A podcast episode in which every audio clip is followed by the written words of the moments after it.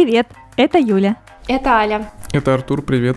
В этом подкасте мы обсуждаем литературу по саморазвитию, пытаемся адаптировать советы из книг своей жизни и выяснить, что сработало, а что нет. Ну что, ребят, как прошла неделя? Продуктивно? Очень круто прошла неделя, очень много всего сделали. Да, кучу видео я перемонтировал, кучу всякой всячины еще умудрился сделать и успел все Мы это еще сделать. и переехали. Да. У, класс. А вот я на этой неделе часто ловила себя на мысли, что даже когда есть время и ресурс, одну задачу хочется делать, а другую нет. Интересно, что подсознательно мы все склонны меняться и часто задаемся вопросами, какие техники внедрить в свою жизнь и какие приемы помогут гарантированно добиться поставленных целей. Книга сегодняшнего выпуска может быть полезна не только предпринимателям, аналитикам, менеджерам, но и всем тем, кто заботится о личной эффективности.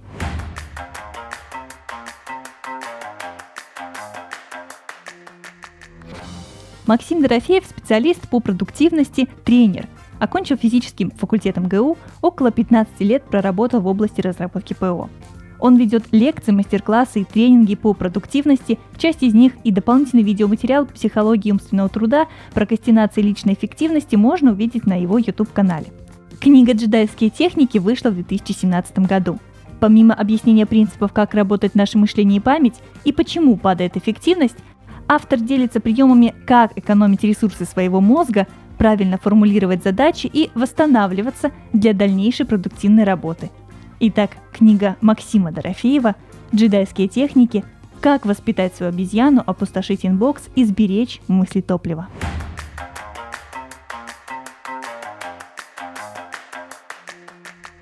Ну что, какие у вас сложились впечатления о книге в целом? Чем можете поделиться?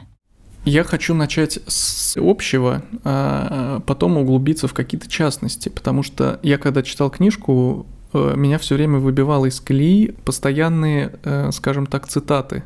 А именно слова. Вот это я взял оттуда-то, это я прочитал там-то, а, а это, такие, конечно, да? вот. И я такой, ну, я сразу понял это, что это о том, о чем я говорил в предыдущих выпусках. э, Ты покупаешь книгу для того, чтобы сэкономить себе время.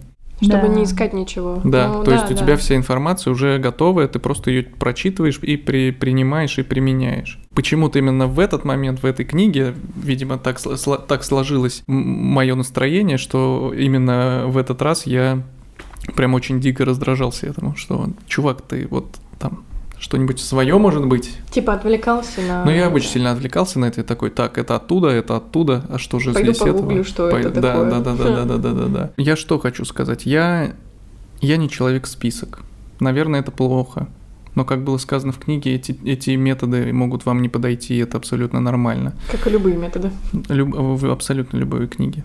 У меня такая история, я не знаю, может кто-то с этим сталкивался также, может я не один такой. У меня постоянно бывает такое, э, когда я что-то записываю, и оно теряется у меня из головы. То есть я из головы это как бы вынул, как в книге было сказано, вы там Положили. положили, да, положили на- в хранилище в свое там тетрадь, неважно, компьютер, телефон, в заметки и так далее.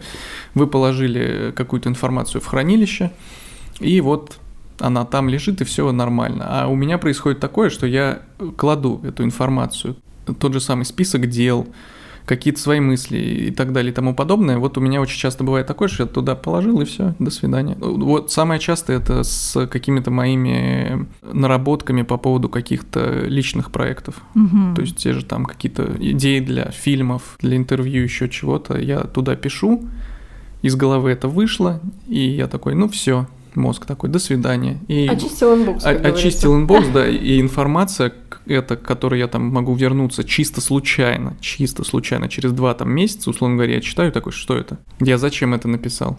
А я завела себе этот э, инкубатор идей, как рекомендовалось в книге, но для меня как-то сложно, сложно заставить себя пересматривать его. То есть действительно, вот как бы оно есть, но ввести вот это в привычку э, пересматривать э, каждый день, там, уделять там 30-20 или секунд или 2 минуты на то, чтобы провести такую ревизию, это достаточно для меня было сложно. Но я это еще чуть подробнее тоже поделюсь об этом. Ну, у меня уже какой-то список задач вырисовывается, пока из трех пунктов стабильно каждый день. Вот, но пока голова не освобождается. То есть это реально нужно выработать привычку в себе, чтобы записывать это, возвращаться к этому и не забывать. Но пока при... сила привычки того, что ты держишь все в голове, она остается.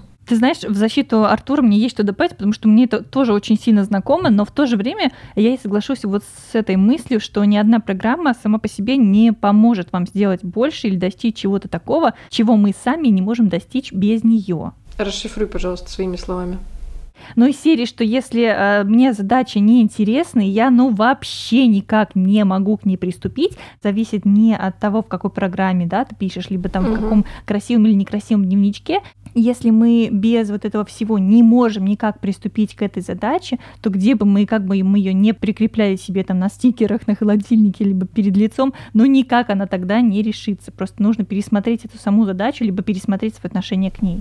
Ну... То есть почему она не делается, да? Пять вопросов себе задать. А почему я там э, э не хочу э, обратить на меня внимание? Потому что я там не знаю, я там не в ресурсе условно, да? А почему я не в ресурсе? Потому что мне нужно отдохнуть. И вот когда я, допустим, отдохну условно, да, и я такая пересмотрю, думаю, а, блин, ну тут все легко, клево, пошли делать.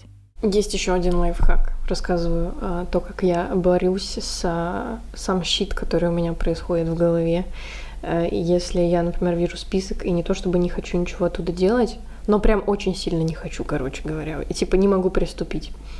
Я себе рядом с каждым делом какое-то время писала в заметках о том, почему для меня это важно сделать А-а-а. и как это а. скажется на моем будущем или на ситуации, которая есть сейчас, типа для чего я делаю это действие. Когда я начала это писать, вот я писала mm-hmm. себе с такой интонацией, что я саму себя поддерживаю как бы из прошлого, когда я писала этот список.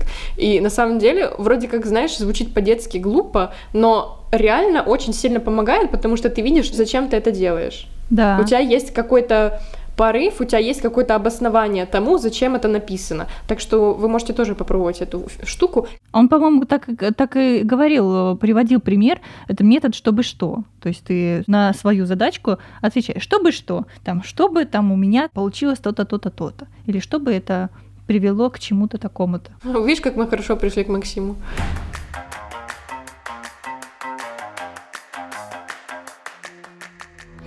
Когда я начала читать третью главу, она называется «Практики экономии мысли топлива», у меня в голове был просто штиль. Я ничего не понимала, что до меня хотят донести. И потом я начала проникать сильнее сознанием в то, что я читаю, воспринимать информацию более плотно, и увидела в 3.4 замечательную фразу, Звучала она так. Нужно правильно формулировать задачи и описывать ваши первые шаги цели, а не а, задачу целиком.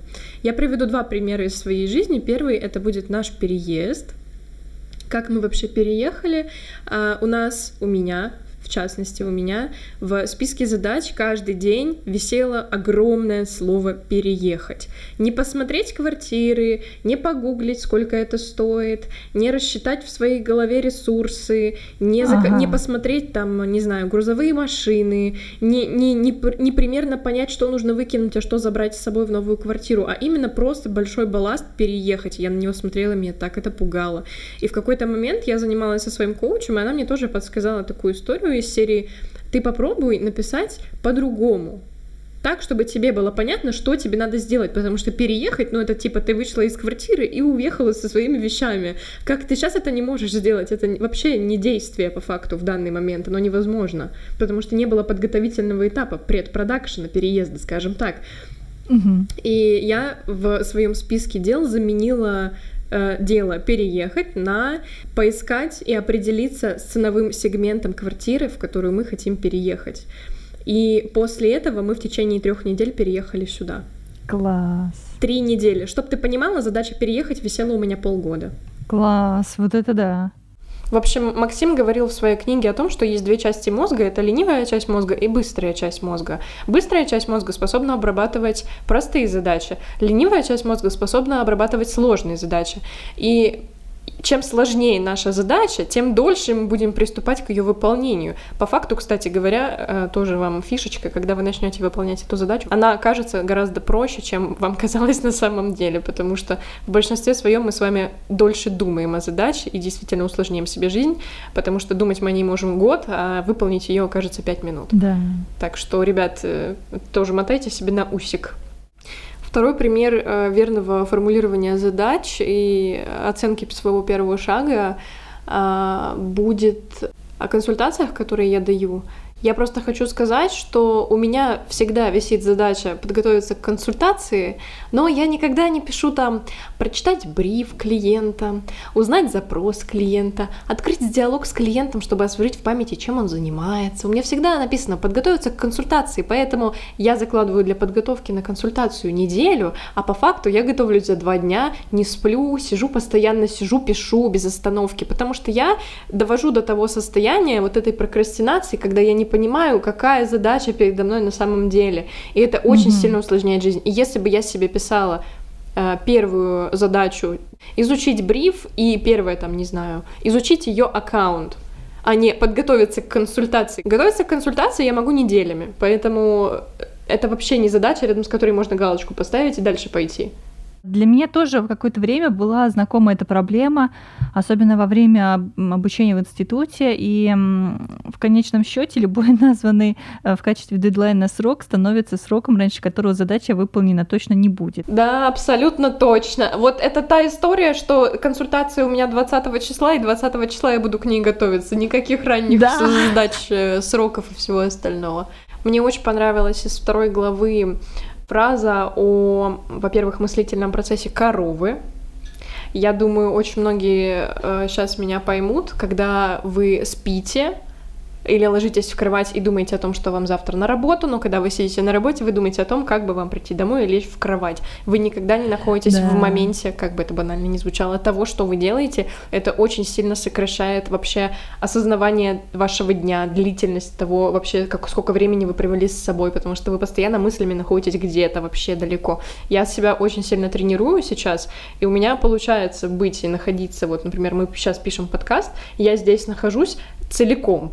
И я подумала о том, что можно с этим бороться только реально практикой, и мне очень хорошо помогают медитации, для того, чтобы с этим справиться. По поводу бракованного дня хочу сказать, у вас наверняка тоже такое было, когда а, вы просыпаетесь, у вас там, не знаю, вы проспали, кофе сегодня на себя пролили утром, и все, и типа, ну, сегодня я точно ничего не буду делать, день пошел не по плану, и встал с левой ноги, да, как говорят, с не, не с той ноги, mm-hmm. да, говорят? Да.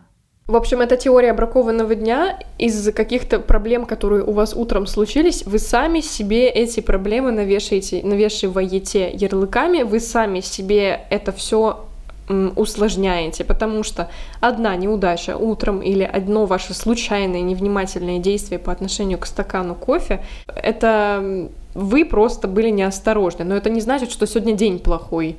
Ты знаешь, у меня бывают такие бракованные дни, но они, знаешь, с чем связаны? Я иногда вот вижу, что в моем календаре, допустим, на завтра у меня там встреча там, с 6 до 8.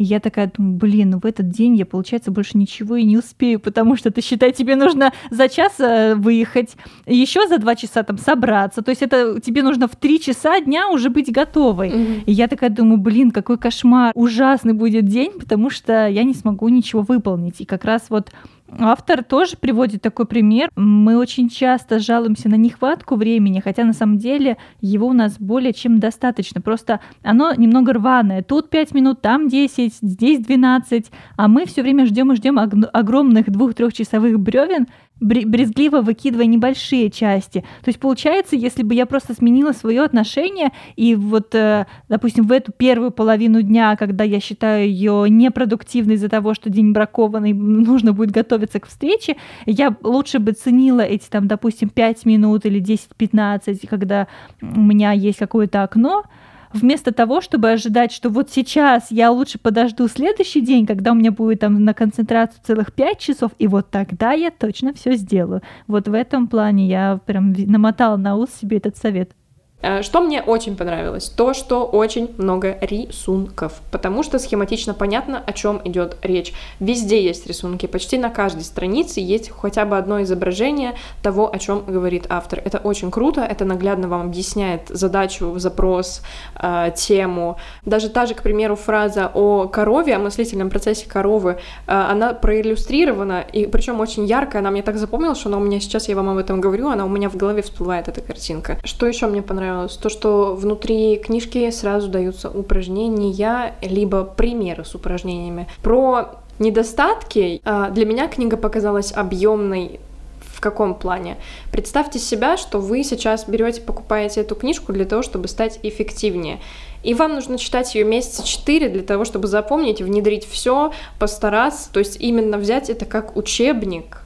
То есть она настолько масштабная количеством вещей, которые в ней есть, очень mm-hmm, много, да. очень много вещей, что вам нужно ее читать прям вот очень внимательно и желательно по несколько раз, ну, какие-то вещи, которые вы не поняли, не пропуская их мимо себя, если вы хотите увидеть эффект и результат. Я вам скажу так, что эффект и результат здесь точно будет, то есть я просто многие вещи из этого уже делала, некоторые я начала делать, результат точно будет, но э, для этого нужно очень много времени, очень много силы воли, очень много усилий и очень много желания.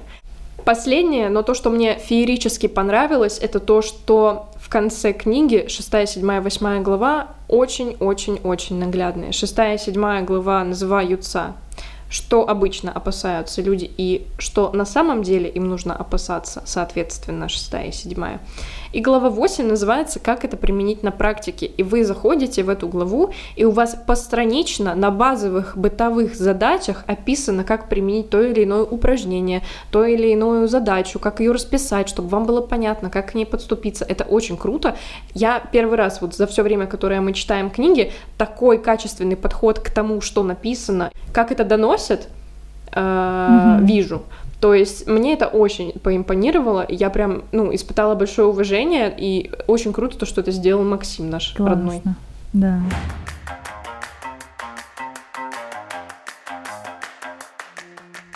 Ты знаешь, я тоже хотела похвалить эту книгу, потому что она меня увлекла, и я старалась ее тоже как-то читать э, частями и обдумывать, чтобы она максимальное применение в моей жизни нашла.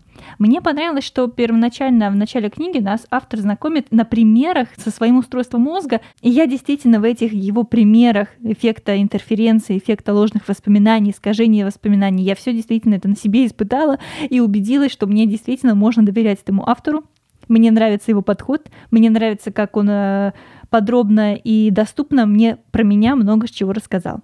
Хочу также поделиться, что и симптомы неэкономичного мышления я тоже у себя нашла. Автор пишет, в нашей голове есть зона, где мы осознаем мысли и зона подсознания. Очередная гениальная идея неожиданно появляется в зоне осознавания, где мы ее замечаем и начинаем радоваться своей креативности. Если с этой идеей ничего не делать, она опять провалится в подсознание, Через некоторое время она может опять выскочить в зону осознаваемого, и мы с большей вероятностью воспримем ее как новую. Я действительно имею такую проблему, и я помню эти ощущения, и с тех пор, как, как я прочитала этот параграф, я выписываю их в отдельную страничку по рекомендации Максима, которая называется «Инкубатор мыслей». Я применила э, метод списка спусковых крючков для очистки мозга, потому что в, в какой-то момент моя уже голова начала пухнуть от количества идей, которые я не могу из своего подсознания выписать. Я как бы, понимаешь, я их помню, но сформулировать я их не могу, и вот это вот ощущение, что моя голова заполнена какими-то объемами, которые я не могу э, извлечь, меня очень тяготило. Поэтому вот этот список спусковых крючков, который он, предлагает в материалах дополнительных, мне очень помогла. Что это за схема? Это схема со словами-триггерами, чтобы выгрузить задачи из своей рабочей памяти. Таким образом, я действительно на себе проверила, это работает, и я могу это рекомендовать. Занимает это очень короткое время, но это действительно эффективно. Я хочу дополнить э, вообще на тему триггеров и всего остального. Мне очень понравилась одна техника, я ее делаю очень много лет, но я не знала о том, что она так называется на самом-то деле. Я вообще не знала, что у нее есть какое-то название, кто-то о ней рассказывает в своих книгах, я просто это делала по наитию. Называется она, оказывается, э, «Вечерний гвоздодер». Что это значит? Нам нужно с вами перед сном сесть и написать целиком весь свой день, что мы делали. И, возможно, всплывут какие-то задачи, которые мы пропустили, забыли, упустили, подумали, что они не особо важные, но к вечеру окажется, что они горят. Э, в огне в дедлайнах, и вы просто их выписываете себе куда-то. Люди, которые практикуют цигун, постоянно занимаются этой практикой, и это на самом деле очень круто, потому что под нее, под эту практику еще можно медитировать, в голове перебирая списочки и выписывая на бумажечку рядом все, что у тебя накопилось, по факту доставать то, что ты забыл. Это очень круто, очень mm-hmm. эффективно. Я попробовала, реально мне очень понравилось. А, ну, попробовала по тому, как Максим говорит, но я делала немножко по-другому.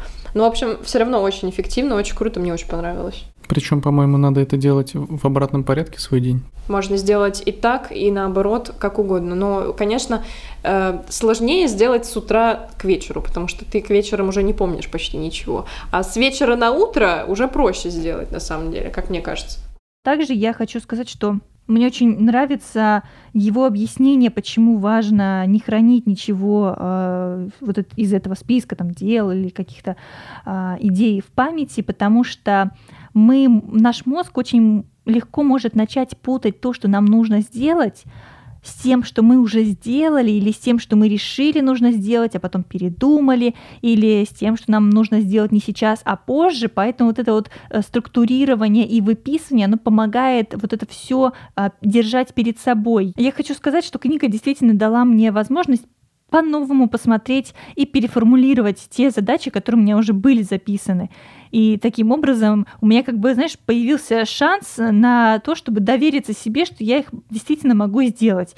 Потому что мы часто путаем какие-то наши проекты, наши задачи с тем, что нам нужно привить себе как новый способ жизни. Допустим, не знаю, мы хотим э, вы, выучить английский язык, не знаю, любой другой иностранный язык, либо начать там заниматься спортом. И вот автор приводит как раз пример, что если мы сделаем это своим стилем жизни, то тогда нам будет легче воспитать вот эту вот как бы свою вторую э, личность, вторую какую-то натуру. То есть это не будет для нас м, какой-то сложной, раздражающей задачкой, там, не знаю, сделать домашку по-английскому, либо там посмотреть такой-то сайт, а это будет нашим стилем жизни, нашим новым способом восприятия нашей реальности вокруг нас.